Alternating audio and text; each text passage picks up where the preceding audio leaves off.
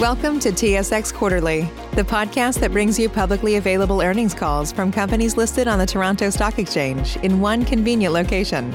Gone are the days of looking through confusing websites. You'll find the important information right here. Enjoy the call.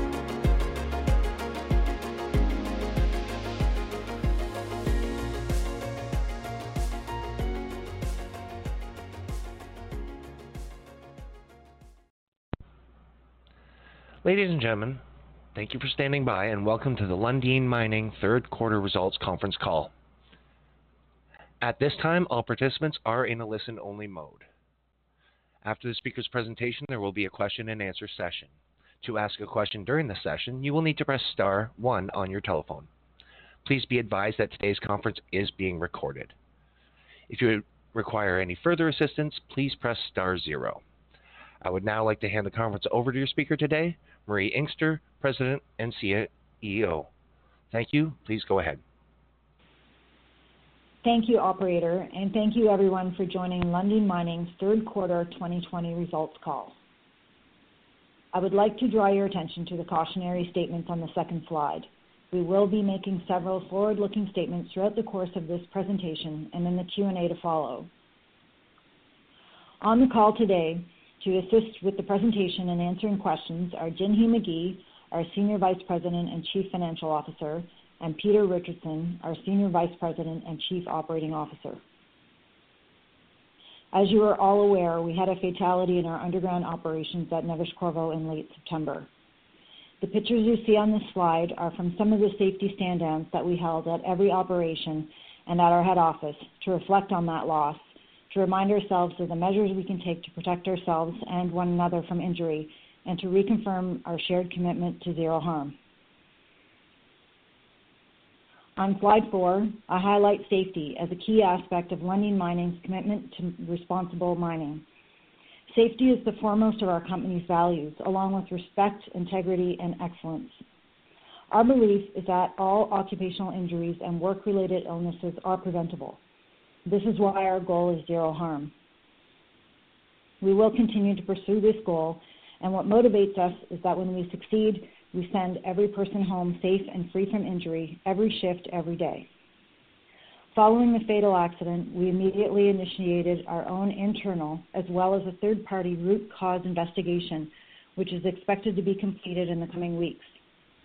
Safety lessons learned will be shared across our workforce to try to prevent such an accident from occurring again.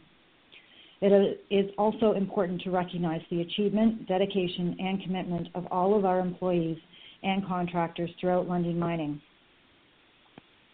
As a company, we are on track for our lowest ever injury rates on almost all leading and lagging indicators tracked, including the total recordable injury frequency rate presented in the chart on this page. In the third quarter, the Alcaparrosa mine at Candelaria and Eagle Mine were both recognized by national governing bodies for their outstanding safety records in 2019. Alcaparrosa was recognized as the safest Category A large underground mine by SERNAGEOMIN, competing against the largest operations in Chile. Eagle was awarded the Sentinels of Safety as the safest small sector underground metal mine in the U.S. by the National Mining Association. The Eagle is continuing on an impressive record, approaching one year without a recordable injury. Lastly, I wanted to highlight the Neves-Corvo and Chapada emergency response teams for both having provided critical off-site firefighting support this past quarter. These efforts typically go unreported and under the radar of the financial community, but they are certainly valued and recognized in our communities and by those assisted. I encourage everyone to visit our website for additional information on our approach to health and safety and responsible mining, or reach out to us with any questions. I will now turn the call over to Jinhee to run through the summary results of the quarter. Thank you, Marie. During the third quarter, our operations produced over 105,000 tons of base metals and approximately 45,000 ounces of gold.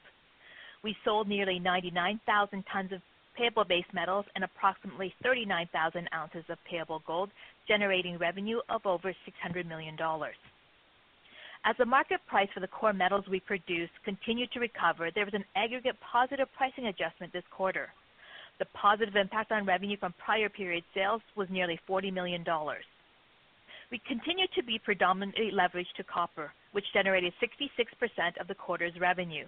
This is down from 71% in the second quarter on a relative basis as the contribution of nickel and zinc revenues both increased to 9% each on increasing volumes and prices. Despite the increased price, gold contributed 11% to revenues in Q3, down slightly from the 13% in the second quarter as nickel and zinc gained. Slide six presents a summary of the quarter's financial results. We realized a copper price of $3.24 per pound in the quarter, above the average market price, largely reflecting 25 cents per pound of prior period adjustments. Third quarter revenue was 12% above that of the same quarter last year, while gross profit increased 54%. Attributable net earnings from operations were 17 cents per share, and adjusted earnings were 14 cents per share for the quarter, well above the same quarter last year. Details of the adjustments, including the deferred tax expenses in Brazil arising from foreign exchange translation, tax asset revaluations in Chile, and prior period tax refunds in Portugal, are broken down in our MD&A. With our operations performing well, we generated adjusted EBITDA of over $300 million, up 34% from the same quarter last year. Cash flow from operations was over $270 million, and adjusted operating cash flow before changes in non-cash working capital items was over $260 million, or 36 cents per share. Third quarter capital expenditures on a cash basis were approximately $90 million, bringing the total year-to-date spend to approximately $330 million. Our board of directors has again declared a regular quarterly dividend of 4 cents Canadian per share, or 16 cents Canadian per share on an annualized basis, maintaining the increase from earlier this year. Lundin Mining is in strong financial position with a net debt position at quarter end of $124 million, including cash and equivalents of approximately $222 million, and available credit of approximately $580 million under the company's credit facility, excluding the $200 million accordion. The net debt position has improved further since the end of the third quarter and is now approximately $65 million. I will now turn the call back to Marie to discuss our operations. Thanks, Jinhee. On slide seven, we'll start with Candelaria. Mill throughput significantly improved during the quarter over that achieved in the first half of the year. Ore milled increased nearly 20% in the third quarter of 2020 over the first half average. Measures to address variability in ore hardness and mill circuit availability, as well as the natural progression of mining in phase 10 of the open pit, all began to take hold. The chart in the middle of this slide highlights this improvement on a monthly basis.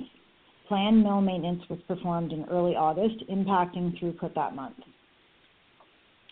Throughput increased to average over 80,000 tons per day in September as mining progressed deeper in phase 10 of the open pit and operational hours in the mill improved. We will continue to work on increasing the productivity of the pebble circuit. Installation of the fourth and final ball mill motor under CMOP remains scheduled for installation in early 2021. All equipment necessary to complete the project is on site and available for installation. Also important to note, as I realize it was a focal point for some in the second quarter results, open pit mining is advancing without any issues through the areas of phase 10, which are in proximity to where pit wall displacement issues previously occurred. Copper production for the quarter was just under 36,000 tons, a small improvement over the second quarter as grade was slightly below plan. The third quarter cash cost of $1.37 per pound of copper remained consistent with prior quarters, and year-to-date, $1.34 per pound was directly in line with previous guidance before it was withdrawn. Focusing on current activities, subsequent to the quarter end, two unions representing approximately 900 members of Candelaria's workforce commenced strike action. Despite mediation, the Mine Workers Union, representing approximately 350 workers, began labor action on October 8th. The Candelaria AOS Union, representing approximately 550 workers, began labor action on October 20th. Both unions currently remain on strike. For context, Candelaria has a total workforce of approximately 5,000 full-time equivalents, including approximately 1,400 own employee full-time equivalents. Operations continued safely with the Mine Workers Union on strike, despite illegal, violent, and intimidating actions by some of its members.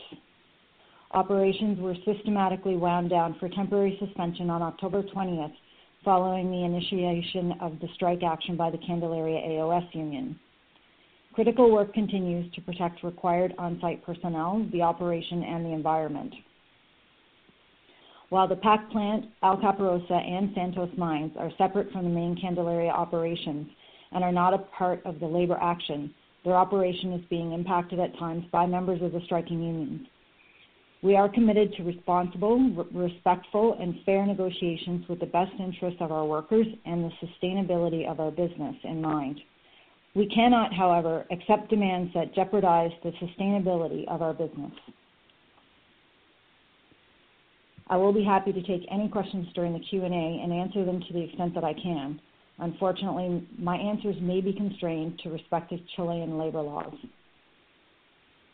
On slide eight, Chapada had an excellent quarter prior to the interruption of processing activities in the last week of September. Production of nearly 13,000 tons of copper and 24,000 ounces of gold was in line with plan, as higher metal recoveries largely offset the lower throughput. Third quarter cash costs of $0.21 per pound of copper were better than expected, benefiting from favorable foreign exchange and higher gold byproduct prices. All gold production continues to be unencumbered and currency is unhedged. Year to date, the average cash cost is an impressive first quartile $0.44 per pound of copper. As previously disclosed, processing activities were interrupted by an unplanned power outage on September 27th. When power was restored, the protection system of the main electrical substation failed, resulting in damage to four mill motors. Two spare motors were installed on the SAG in early October, this has allowed the resumption of milling at approximately 30%, while repairs of the other motors are actioned. We continue to expect a return to full production in December. A step change increase to full production will occur once two of the four outstanding motors that are under repair become available and are installed. To make the most of this time and improve the position of the operation, Crusher and conveyor maintenance is planned, and mining activities are focusing on building run-of-mine ore stocks and waste removal. Full-year production guidance has been reinstated, reflecting a return to full processing in December. Copper production is expected to be 45,000 to 50,000 tons, and gold production is expected to be 80,000 to 85,000 ounces.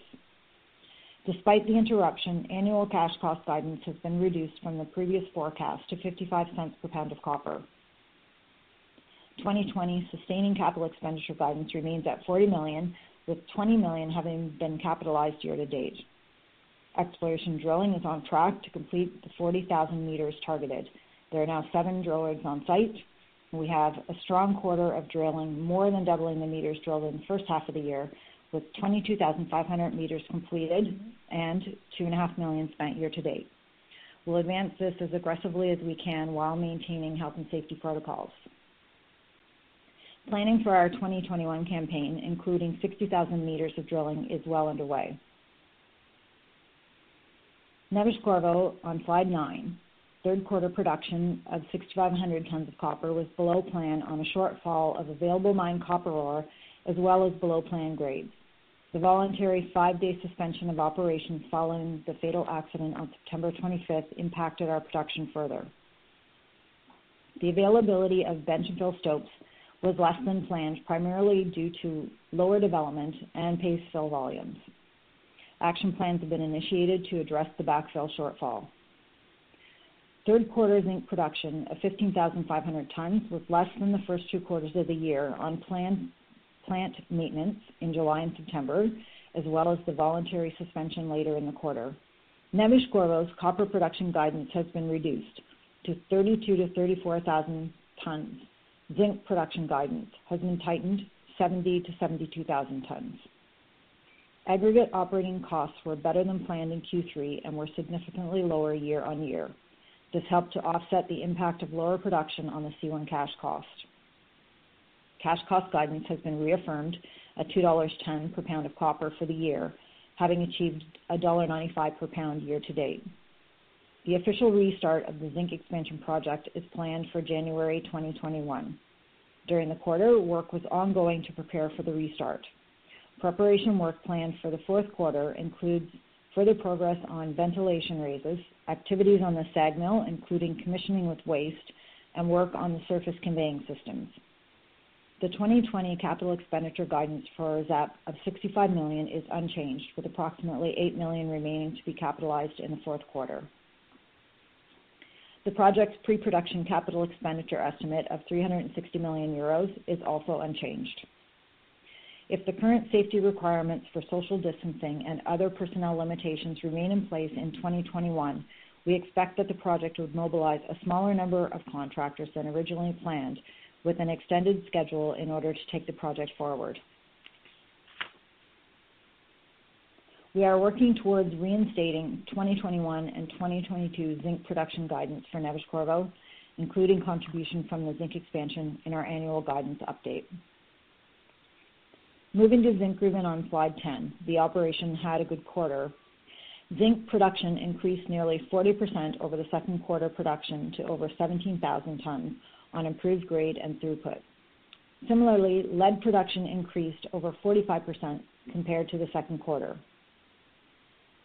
The operation is positioned for a strong finish to 2020 and a good start to 2021 as mine sequencing calls for a return to higher grade zinc stopes. The full year 2020 zinc production guidance range has been tightened to 72 to 74,000 tons and copper production guidance remains unchanged. Cash costs have remained stable and favorable at 55 cents per pound of zinc in the third quarter and 54 cents per pound year to date. Cash cost guidance has been reaffirmed at 60 cents per pound for the year. Underground exploration efforts continued on existing ore bodies as well as targeting Dalby. Full-year exploration guidance is 6 million, with planned drilling of 17,000 meters. Approximately 5 million has been spent year to date, and nearly 12,000 meters of drilling completed. Lastly, on slide 11, Eagle had an excellent quarter. Its record for consecutive days without a recordable injury was extended again and is approaching the one-year milestone next week. Third quarter nickel production increased nearly 45% and copper over 25% compared to the second quarter. Grades and recovery rates of both metals rose as mining progressed into the higher grade regions within the Eagle East ore body. On the strong operational performance and increasing metal prices, Eagle's already first quartile cash cost improved further, achieving a C1 of negative 63 cents per pound of nickel. Eagle is positioned for a strong finish to 2020. Full-year copper production guidance has been reiterated at 17 to 19,000 tons, and nickel production guidance at 15 to 18,000 tons. Cash cost guidance has been improved once again to 50 cents per pound of nickel from 85 cents, given the 51 cents per pound achieved in the first three quarters and expectations for continuation of this performance in the fourth. Eagle has generated approximately 81 million of free cash flow in the first three quarters, and is well-positioned to continue to generate meaningful free cash flow in the fourth quarter and the next several years ahead. Slide 12 provides a summary of current guidance, which was discussed in the operational sections. Candelaria's 2020 guidance has been withdrawn, reflecting the temporary suspension of operations due to the current labor action. Guidance for Chapada has been reinstated on the assumption that we produce at approximately 30% capacity until early December and then return to full production. Neves-Corvo's copper and zinc production guidance have been updated and tightened to reflect the impact of lower grades and ore availability to date, as well as our expectations for the fourth quarter. Cash costs at Chapada and Eagle have been reduced given the excellent costs achieved to date and expectations for the fourth quarter. Cash costs at Neves-Corvo and Zinkgruvan have been reiterated. Except for Candelaria, the capital expenditure for each operation remains unchanged, as does our exploration guidance. During the third quarter, our operations did not experience significant disruptions to production, shipment of concentrate, or supply chains as a result of COVID-19. However, as we are all well aware, the global effects of COVID-19 are continuing to evolve, and our guidance does not reflect the potential for additional suspensions or other significant disruption to operations due to COVID-19. The number of new cases in Brazil and Chile are declining, while the USA, Portugal, and Sweden are reporting increases. Moving to slide 13. Though we have had challenges over the past month, each has been met with immediate action plans. We expect to finish the year in an even stronger financial position. We continue with our objective to create value by investing in low risk, high return opportunities in our own assets. We have stated often that capital return and disciplined growth are not mutually exclusive, particularly given our financial strength. Our corporate development team continues to actively pursue M&A opportunities within the same criteria, rigor, and discipline that we have demonstrated in the past. In the current market, we see few actionable opportunities that would improve or maintain the quality of the mining assets in our portfolio, and we are not interested in just collecting assets. The core aspect of our capital return strategy is our regular dividend. When excluding the super majors, there are few base metal mining companies that offer a similar yield. Our policy aims to ensure that the regular dividend is sustainable throughout the cycle and can be progressively increased as the asset base improves and grows. Our current NCIB structure approved with the TSX is a discretionary program on renewal of the NCIB last year, we continued with the structure to retain flexibility in terms of execution. We will look to update our plans for shareholder returns with the issuance of our operational outlook and guidance. We expect to release this update the week commencing November 29. I'll conclude on slide 14 and summarize our current position. Financially and operationally, we are favorably positioned to address our short-term challenges and continue to execute our strategy. Noticeable progress has been made at Candelaria to improve mill throughput. The operation is well-positioned for a return to full production rates once fair and sustainable labor agreements are reached. The team at Chapada has done an excellent job to minimize the expected impact and take advantage of downtime caused by the power failure. A return to full production is expected later this quarter. Restart of the zinc expansion project at Neves-Corvo is on track for early 2021, with planned fourth quarter 2020 activities to prepare for commissioning of the SAG mill. And lastly, Eagle and Zinc Zinkgruvan continue to perform well, taking advantage of the improving nickel, copper, and zinc prices. We look forward to updating you on our continuing efforts in coming weeks and months. Thank you, operator. And with that, I would like to open the lines for questions. Thank you. As a reminder, to ask a question, you will need to press star one on your telephone. To withdraw your question, please press the pound or hash key. Please limit your question to one with one follow-up. Please stand by while we compile the Q&A roster. Your first question comes from the line of Orest Wowkodaw from Scotiabank. Your line is open. The uh, challenging year operationally across the uh, portfolio. Um, I mean, you've had to uh, cut guidance at um, Candelaria, Chapada, and Neves on the copper side. And I guess my question is, should we anticipate any impact of the lower 2020 guidance in terms of a knock-on impact on 2021?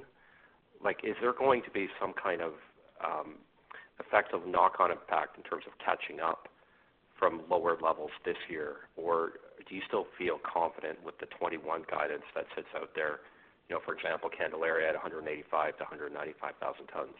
Or, you know, or does should we anticipate that there could be more of a ramp towards those numbers?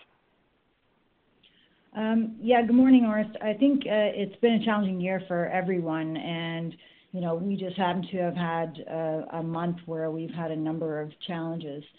Um, you know, we withdrew the guidance for uh, this year only, and we're updating our guidance right now with our life of mine and planning for next year. So, you know, we'll update uh, the total guidance you know, for the three-year outlook as we do every year on the week commencing the 30th of November.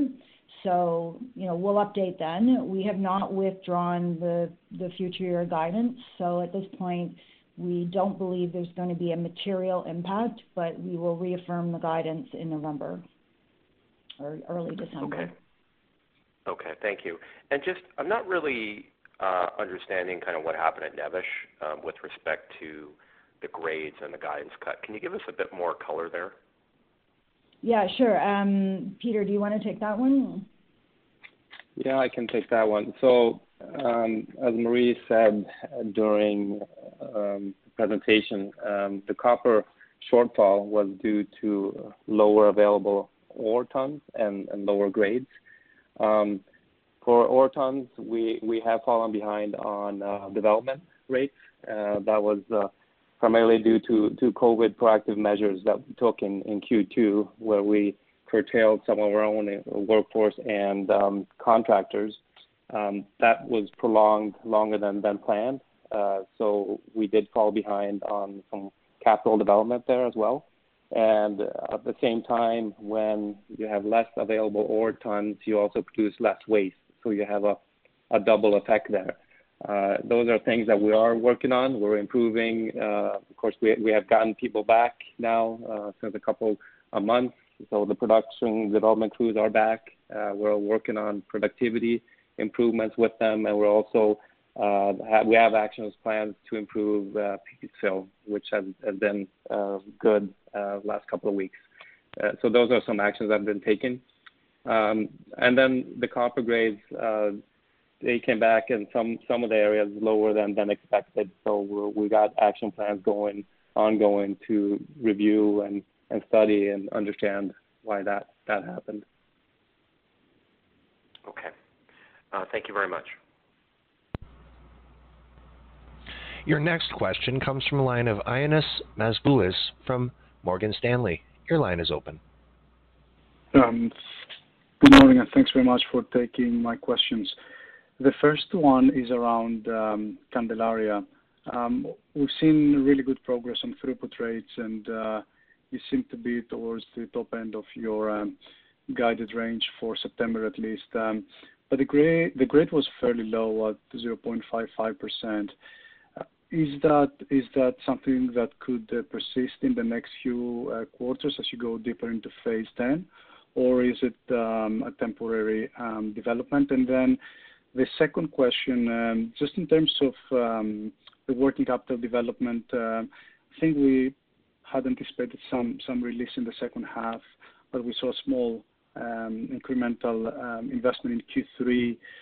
Can you give some uh, indications uh, on how that plays out into Q4, especially given the disruptions at Chapada and Candelaria that may impact uh, um, inventories? Thank you.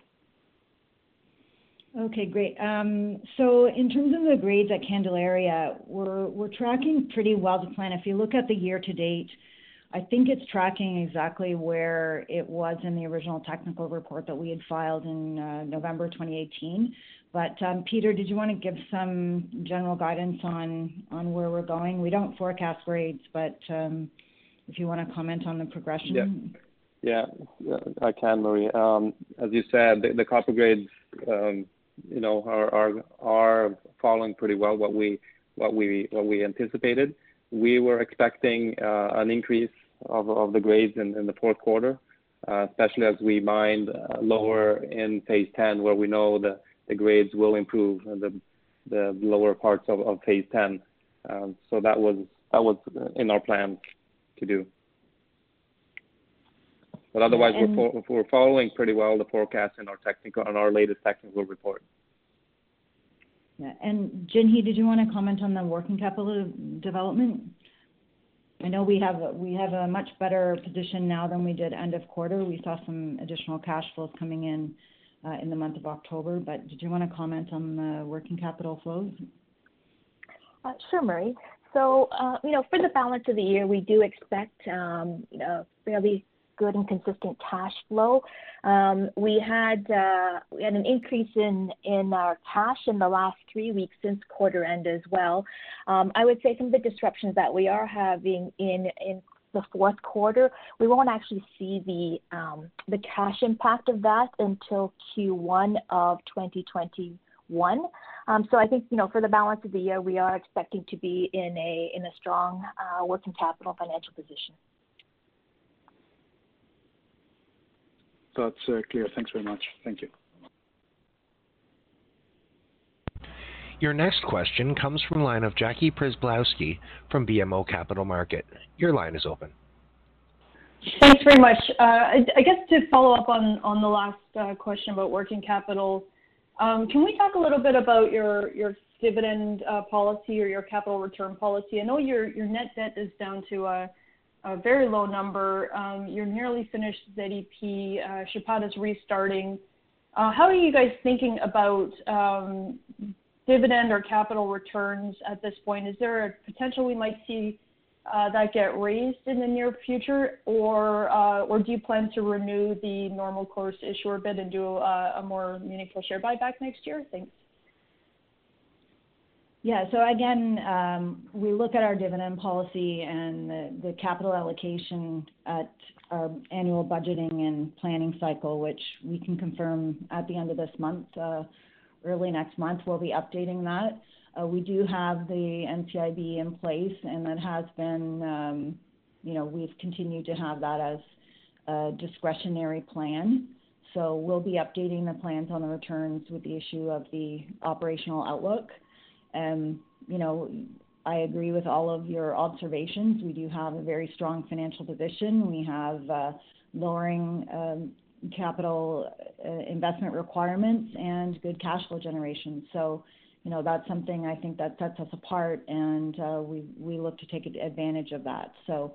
we'll update as to what we plan to do with the dividend and the NCIB at the end of the month when we do our three-year outlook. The end of next month. Yeah. Sounds great. Um and just, uh, I guess, I was switching gears to Chapada. I'm um, just curious um, if the operational issues that you uh, encountered there with the electrical failures, does that change the way that you guys look at things like spare parts going forward? Or was this truly just a really improbable kind of freak accident and, um, you know, is not likely to happen again? Like, how do you guys think about mitigating that risk going forward? Yeah. So we have done some immediate things. Obviously, we did the root cause analysis, um, and we took some steps. Peter, if you can maybe go a little further into detail about the steps that we've taken. But we've also, you know, put in our capital budget for next year that we will order two additional spare motors, just recognizing that, um, you know, we, we have had damage to these ones, and it may impair somewhat uh, in future if they're damaged again, um, the ability to repair them over and over again. But Peter, did you wanna elaborate on the the motor um, uh, failure, the root cause analysis? Yeah. What we're doing about it? Yeah, I can. Um, so a number of actions have been taken to investigate the root cause of the failure uh, of the protection system and also ensure that we have additional redundancy to prevent this from happening again. Um, One part of the investigation is that we simulated the conditions, tested the battery bank pack or battery pack uh, that was to power the circuit breakers in in the event of failure. And we also brought in a specialized technician to help uh, on this investigation. Uh, so we have the root cause. Uh, we have taken action. So at this time, we have replaced the entire battery bank of the substation. we have, we're also in the final stages of issuing a detailed substation re-energization procedure uh, and further training of electricians. We've also installed a redundant protection system for the mill circuit breakers. We have two systems now, uh, independent of each other. Um, and also beyond that, we're evaluating uh, further updates to the substation protection system going forward. Uh, with these measures, we're confident that, you know, we have additional redundant protection systems in place and uh, that this will not happen again. And We've shared all these findings with our with our other sites to make sure that we don't have any other potential flaws in in the system. So we're we're confident that this was a one-time. That sounds great. Thanks very much, Peter, and thanks, Marie. Your next question comes from line of Daniel Major from UBS. Your line is open. Hi there. Um, thanks for the questions. Um, first question is just on the tax, um, particularly the cash tax, sort of outlook. I think you received a rebate of just over sort of $20-something million this quarter in terms of cash tax. Can you give us any guidance on where you expect that to come in the next couple of quarters, plus where you expect the cash tax rate to be 2021, 2022? Uh, Jinhee, I'm going to ask you if you can handle that one. Uh, sure. Um, I think on the cash on the tax rebate, are you referring to um, the refund that we received in Portugal? Yeah. So net, I believe you received a tax rebate last quarter, including the tax rebate from Portugal. Yeah. So, um, so the rebate that the uh, refund that we received in Portugal is related to um, a tax dispute from back in 2008. Um, and That was finally settled, And so we received $14 million in taxes and about $5 million in related interest to that. Um, as far as timing of tax uh, payments, I mean that is has fairly, I guess, difficult to to predict in the sense that it does really um, align with our our taxable earnings. And so I think um, you know our best guidance there would be to uh, say that, you know, going forward, to use our uh, statutory tax rates in in the various countries, and that's probably the um, the best benchmark uh, to to use for forecasting.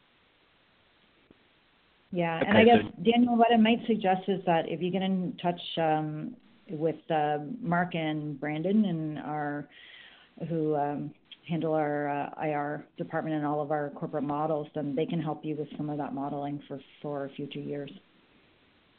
Okay, great. Thanks. And then Second question, um, at Chapada, um, two-parter, but what is the estimated cost of the mill repairs, and will you incur all of that in the fourth quarter?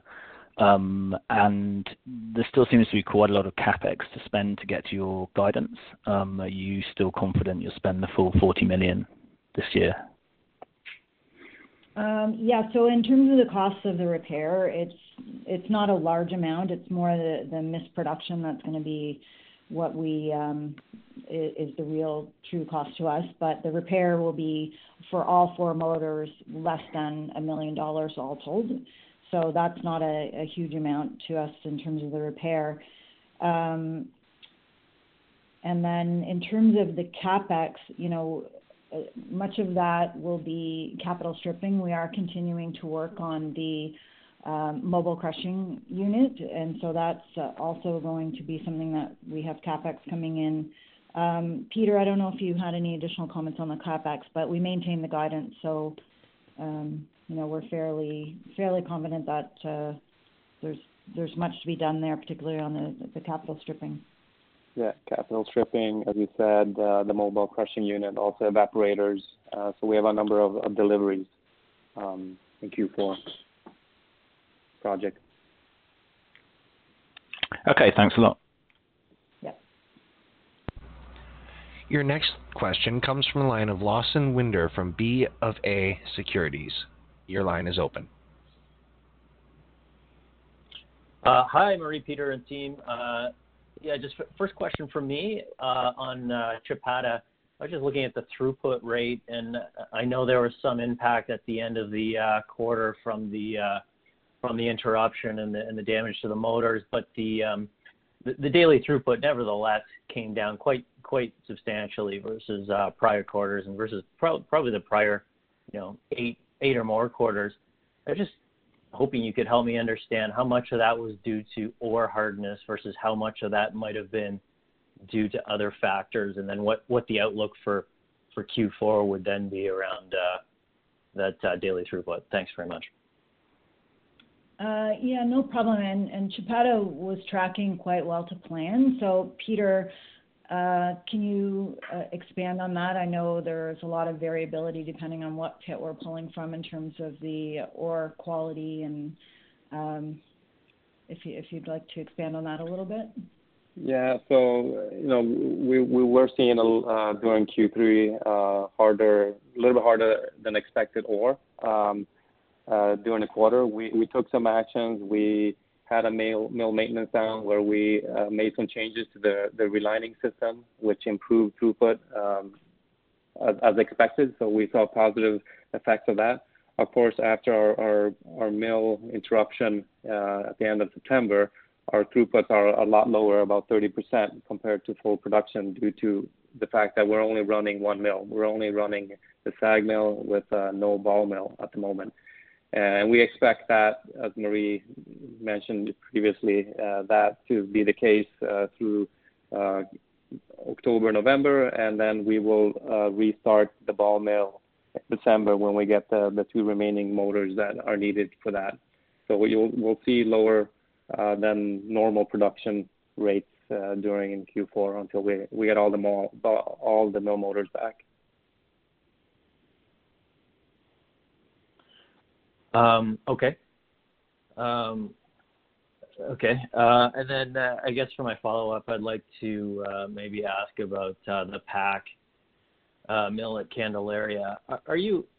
Uh, I mean, it would be really helpful for us if you could give us an idea of, um, you know, first of all, with the, the strike happening, is that mill and mining operation able to effectively operate um, as it normally would? And then you know, is it operating at through full throughput? And then um, finally, can you give us any idea of uh, grade? I, I know you don't provide grade guidance, but uh, maybe even just a range would be helpful. Thanks so much.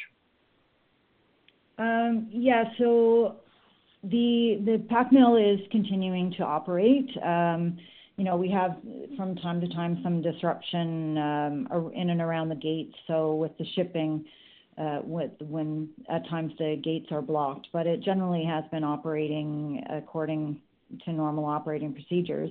It does about 4,000 tons per day, and um, you know it would be typically higher than the the uh, you know open pit ore. So because the ore is sourced from underground, you would have you know kind of that um, that higher one percent uh, above um, typical. So uh, that's what we're running there and uh, continue to do so. The uh, Ojos operations, which the PAC plant is part of Ojos and uh, legally not Candelaria, are not part of the um, the strike and shouldn't be affected by the strike. But we we do know that uh, being associated with Candelaria, it is subject to from time to time blockades.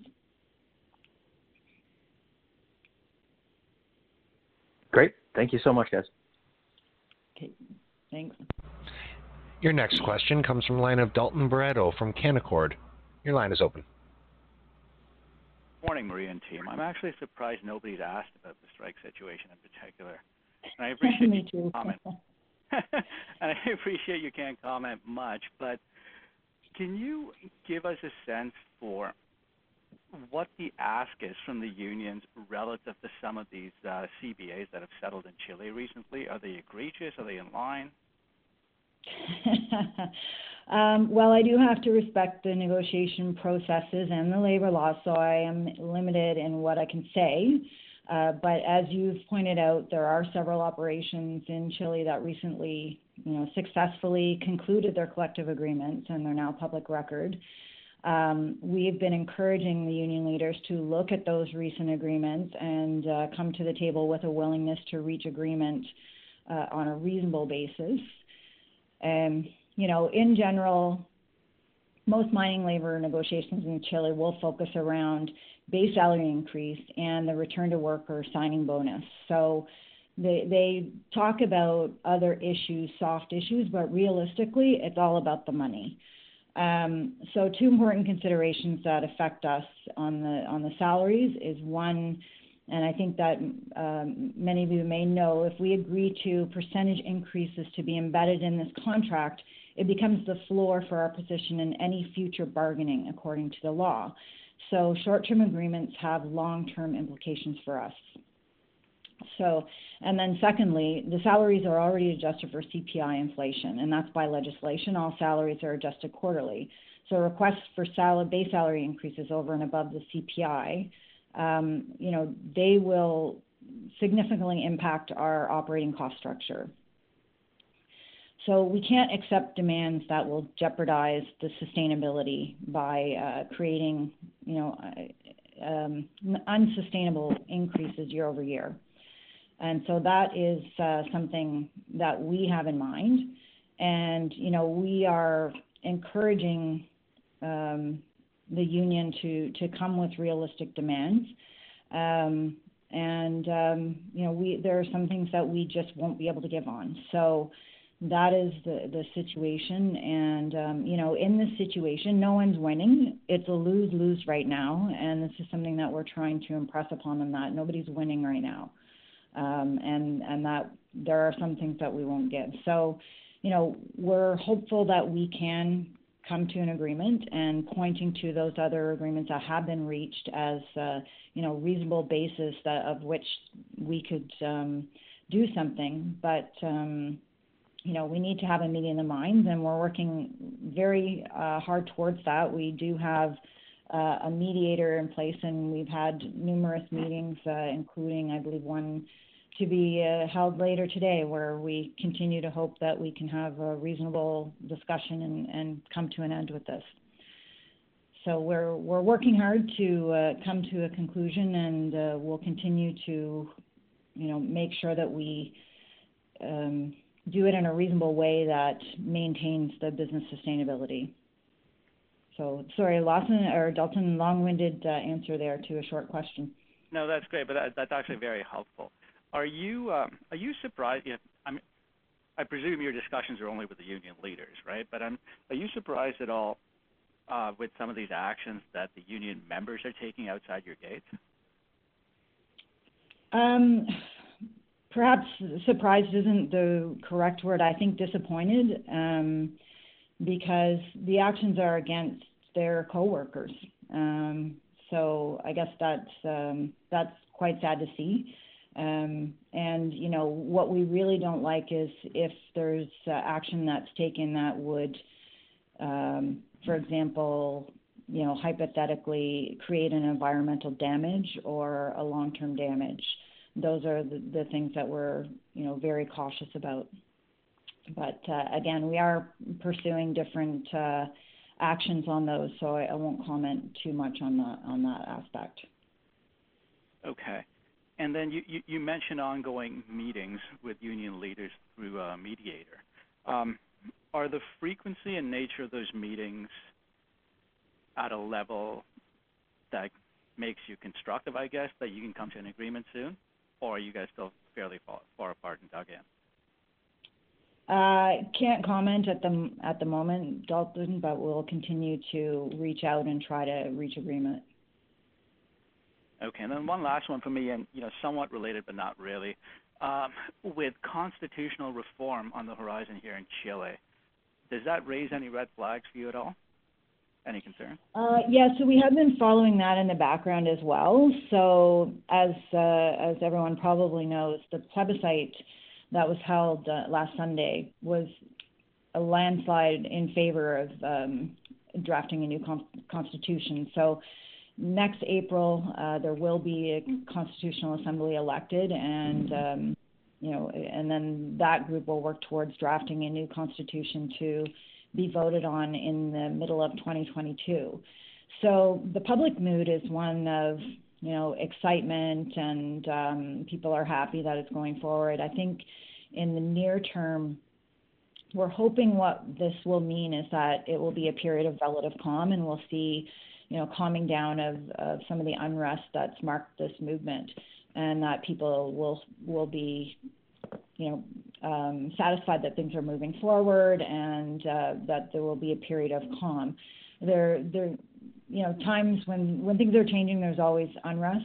So you shouldn't be surprised if there are for, further incidents. I would say, but um, we we do believe that it may lead to a period of calm here as we lead up to the next vote. Um, and we do note that in the Atacama, uh, the percentage of voting for a new constitution was even higher than than Chilean um, total result. It was uh, 85, 85 plus percent in the Atacama. So there is a, a, very strong will for this to happen. Now, you know what this means is, is pretty much the same thing that we've been thinking about um, throughout this. Is that to embed uh, healthcare, education, and other social programs um, you know, there has to be a structure and, and a way to pay for that that doesn't, um, you know, stifle the economy and, and hurt the economy of the country. So we'll watch that very carefully, but uh, you know, it is going to be a lengthy process, and um, we hope for some relative calm. Although there may be some, you know, people who are not happy that it's not happening faster, and um, some bumps along the way as we get there. Okay, great. But you know, if if tax code revision is a major piece of this, um, do your stability agreements protect you from that? Uh, we do have some stability agreements. It depends on what's put in place, right? So um, it depends on what the structures are. I think this is something that's been talked about even before they started talking about new constitution. They were talking about social programs and different things to um, Uh, different means of raising money to pay for those things. So, you know, it's it's something we're watching, and right now we're not sure what the impact will be, but we are monitoring it along with the industry associations and other business groups. That's great. Thank you, Marie. Yeah. Your next question comes from the line of Stefan Ioannou from Cormark Security. Your line is open. Yeah, thanks very much for the, all the uh, the help on that strike stuff. It's very helpful. Just just wondering, um, you, you kind of did, did allude to earlier, you know, that it's great to see that the mining's going great or, or much better now in um, at, at uh, Candelaria in that Phase 10 area. Can you just remind us how long are you going to, in terms of the mine plan, how long are you in that sort of quote unquote sensitive area uh, that you know where you had the Phase 9 failure? Uh, a few years back. Like, are you, is, is this something that's going to be in the mine plan for the next year or two, or, or just remind us what the schedule is there? Uh, no, we, we move away from that area. Peter, I don't know if you have the exact details that you can give there. I don't have the exact details, but we mine through the, the, the sensitive area, uh, as we you spoke to uh, during the call, and, and now we're getting deeper deeper down, right, um, in in phase ten. We're, okay. We're, we're Okay. And just, just it was also good to see. It sounds like you've sort of got the, the hardness issues there under control. Is it is that something that you think you have under you know a, a much better handle on now going forward, or do you think it's still going to be variable for the next you know few quarters? Uh, well, as we get deeper, the ore is softer, and so part of that uh, issue goes away. Um, and I think we're, you know, and again, Peter, maybe I'll pass it off to you. We're doing some additional work on the uh, on the pebble crushing and uh, in order to, you know, prepare for times in the future when we do encounter those harder ore areas. Yeah. Okay. Yeah, yeah exactly, Marie. But the, the main thing uh, at the moment is that we're the deeper we get on phase 10, the the softer the ore gets. So, and that's something that we we knew we knew about. But in the meantime, we're also uh, revisiting the pebble crushing uh, circuit and grinding circuit um, to be better prepared for the coming uh, phases. But we've done a lot of lot of improvements both in the mine and the mill uh, with the focus to to increase the amount of fines to the grinding circuit. So that's something that uh, we have done and that's been successful, and we see positive results of that during the quarter. But also a lot better operational stability during Q3 with with grinding and and pebble crushing. Okay. Okay, great. Thanks very much, guys. Your next question is a follow-up from Ioannis Masvoulas from Morgan Stanley. Your line is again open. Uh, yes, uh, thanks again uh, for uh, taking the follow-up.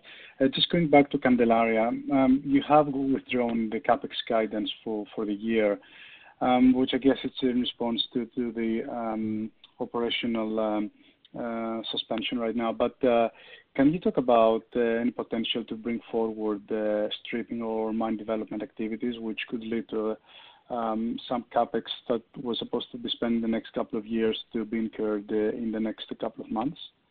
Thank you. Yeah. So the stripping is actually why we withdrew the CapEx guidance, um, because with the with the mine shut down, we're unable to do the waste removal that we um, we're hoping to do during this quarter. So I think it's it's not a matter of, of bringing it forward. We'll have some catch up to do once we're able to restart. Um, so the capex guidance, it's it's really a matter of understanding, you know, how long we'll be uh, with the trucks parked and not able to do some of that overburden removal. That's good, very clear. Thanks very much. Yeah. Again, if you would like to ask a question, please press star one on your telephone. Your next question is a follow-up from Jackie Przybylowski from BMO Capital Market. Your line is again open. Thanks very much for taking my question. I'll be quick, but I just, I guess, uh, I was also a bit surprised that nobody had asked about the Candelaria strike. So I'll follow up with with Dalton's question, uh, with just a, a last one maybe from me on um, on the other unions that haven't yet uh, announced a strike. Uh, there's two supervisors unions, from what I understand, that were coming to the end of their contract around uh, around this time, around the end of the month. Uh, can you give us an update on uh, if you're negotiating with those supervisors unions, or if they could be in a strike position uh, over the next little while as well? Thanks. Um, yeah, no problem. We do have five unions at Candelaria. Um, there's one union we reached agreement with uh, this past May, so two other unions um, we still have, and their their contracts are expiring. The two remaining unions represent approximately 230 supervisors, and we've started negotiation with one union as per a formal negotiation process, and we expect to commence with the other one shortly. And, and when do those contracts expire? I know it's it's uh, around now. Is that coming up in the next little while? Uh, yes, by the end of the year. End of the year. Oh, okay, okay. I, I thought it was earlier than that. Okay, that's that's it for me. Thanks very much. And we have no further questions at this time. I'll turn the call back to our presenters. Okay, thank you very much, operator, and thank you everyone for attending the call. And uh, we'll uh, have our annual guidance release out um, at the end of November and look forward to announcing our production results in January. So thank you all, and uh, we'll be speaking again soon. Bye bye. Ladies and gentlemen, this concludes today's conference call. Thank you for participating. You may now disconnect.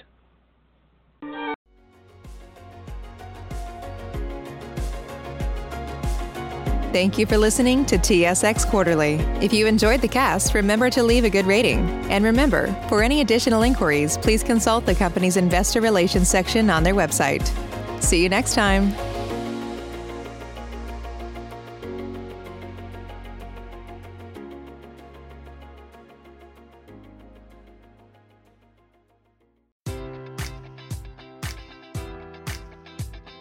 Enjoy all your favorite sports like never before at BetMGM. Sign up using code Buckeye and receive up to $1,500 back in bonus bets if you don't win your first bet. When you register with BetMGM, you'll get instant access to a variety of parlay selection features, live betting options, and the best daily promotions in the business. And with BetMGM at your fingertips, every play and every game matters more than ever. Place your money line prop, or parlay bets with the king of sportsbooks today. Sign up using code Buckeye and receive up to $1,500 back in bonus bets if you don't win your first bet.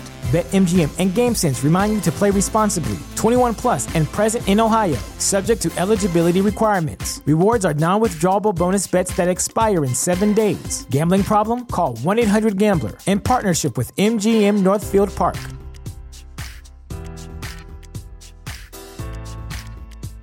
Sick of being upsold at gyms?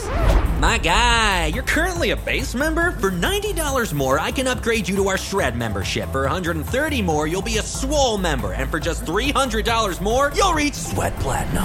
At Planet Fitness, you'll get energy without the upsell. Never pushy, always free fitness training and equipment for every workout. It's fitness that fits your budget. Join Planet Fitness for just $1 down and $10 a month. Cancel anytime. Deal ends Friday, May 10th. See Home Club for details.